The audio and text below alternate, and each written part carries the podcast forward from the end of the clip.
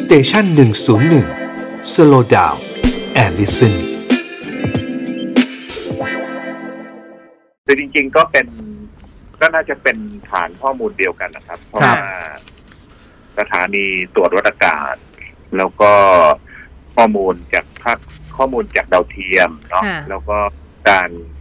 การใช้แบบจำลองคอมพิวเตอร์นะฮะครับผมเข้าใจว่าเป็นช่วงที่ เป็นช่วงเปลี่ยนฤดูนะฮะอืมแล้วก็กรุงเทพเนี่ย เราจะสังเกตเห็นทุกๆปีฮะ ช่วงธันวา แล้วก็มกราจะค่ะเป็นช่วงที่มีวิกฤตเรื่องฝุ่นละอองอ่าเป็นประจครับำซึ่งเอ่อเขาก็โทษสภาพอากาศกันนะครับว่ามันเป็นช่วงเปลี่ยนฤดูไม่มีลมหรือว่าอะไรต่างๆนานาแต่จริงๆแล้ว จริง ๆ แล้วเอ่อลมก็เป็น เป็นปัจจัยสำคัญค่ะ ฮะเอ่อที่ทำให้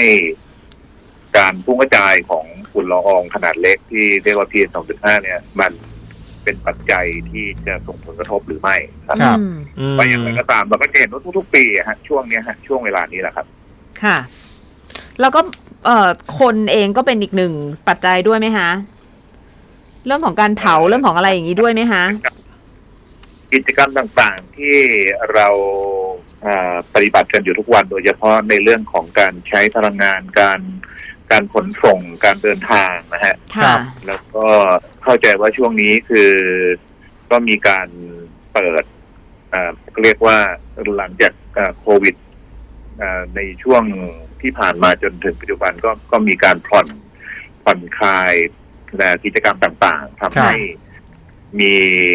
รถอยู่บนถนนมากขึ้น มีการเดินทางมากขึ้น มีอืมเรียกว่าเอ่อกิจกรรมที่อาจจะเป็นแหล่งกำเนิดของฝุ่นละอองอืมมากขึ้นตับเตาตับเป็นเตาตับตุกแต่ถ้าสมมติว่าเอ่อลมมันไม่แผ่วลงเนี่ย ความเร็วลมไม่ลดลงเนี่ยมันก็จะถูกระบายออกไป โดยเฉพาะพื้นที่กรุงเทพก็คือเหมือนกับอาจจะอยู่ติดทะเลแล้วด้วย มันก็จะออกไปถูกไหมฮะมันก็จะไม่ได้มันก็จะมันก็จะแบบปกติของมันไปเพราะเออเหมือนกับถ่ายเทออกไปใช่ไหมฮะ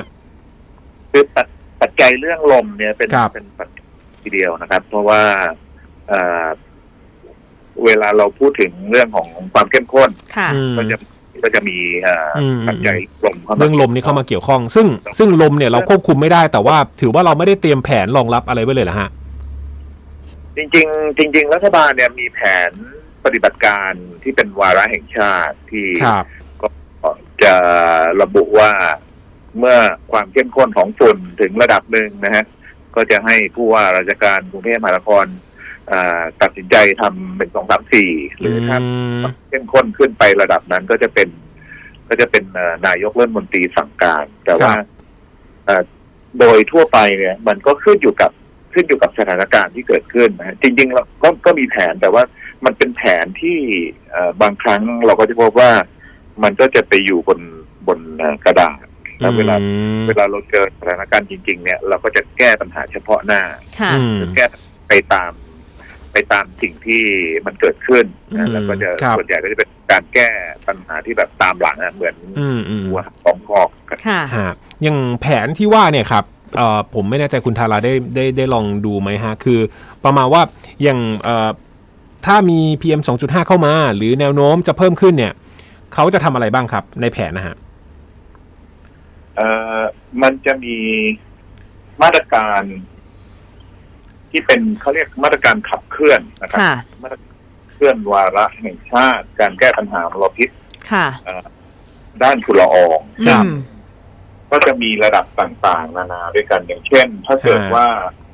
พื้นที่พื้นที่ใดพื้นที่หนึ่งได้อ่ามีปริมาณฝุ่นละอองอยู่ในเอ่อเอ่อต่ำกว่าเกณฑ์มาตรฐานค่ะ นะฮะห รือหรือมีผู้ป่วยอ่าด้วยระบบทางเดินหายใจเพิ่มขึ้นเป็นต้นอ๋ออย่างเช่นฮะอืมในในสถานการณ์วิกฤตช่วงเนี้ยช่วงเดือนธันวาเนี่ยนะฮะครับก็จะสี่ระดับด้วยกัน ก็คือระดับที่หนึ่งถ้าฝุ่น PM 2.5 ไม่เกิน 50 ไมโครกรัมต่อลูกบาศก์เมตรค่ะให้ส่วนราชการทุกหน่วยดำเนินการอำนาจหน้าหน้าที่ของตัวเอง ควบคุมดูแลเอ่อพื้นที่คุณภาพสิ่งแวดล้อมในกทม จังหวัดอืมปริมณฑลแต่ถ้า ถ้าเกิน50ขึ้นไปเป็นระดับที่สองฮะครับระดับที่สองก็มีการยกระดับให้ผู้ว่ากทมหรือผู้ว่าราชการรอบๆกรุงเทพเนี่ยอืมเป็นผู้บัญชาการเขตในพื้นที่รับผิดชอบค่ะอ๋อฮะแล้วก็ถ้ามากกว่านั้นเป็นระดับที่สามก็คือเออค่า PM เนี่ยขึ้นไปถึงเจ็ดสิบหกถึงร้อยไมโครกรัมต่อลูกบาศก์เมตรค่ะก็จะเอ่อต้องออกเออเขาเรียกว่ามีการใช้พรบสาธารณสุข พรบป้องกันบรรเทาสาธารณภัยนะครับ เข้าไปควบคุมพื้นที่ควบคุมแหล่งกำเนิดที่ก่อให้เกิดเอ่อฝุ่นเกิดขึ้นครับ แล้วก็ให้ให้ผู้ว่าเนี่ยมีอำนาจเต็มในการสั่งการตามกฎหมายให้หยุดกิจกรรมนั้นอืมแล้วก็ระดับสุดท้ายคือถ้าร้อยถ้าร้อยไมโครกรัมต่อลูกบาศก์เมตรขึ้นไปนะครับ ครับเอ่อก็จะมีการประชุมคณะกรรมการสิ่งแวดล้อมแห่งชาติเป็นกรณีเร่งด่วนค่ะแล้วก็เอ่อเสนอไปที่นายกให้อืมนายกสั่งการค่ะ เพื่อที่จะอืมเป็นออกเป็นมาตรการในลดในการลดมลพิษค่ะซึ่งซึ่งเอ่อขณะนี้ก็ต้องตามดูอะครับว่าฝุ่น PM 2.5 อยู่ที่ระดับไหน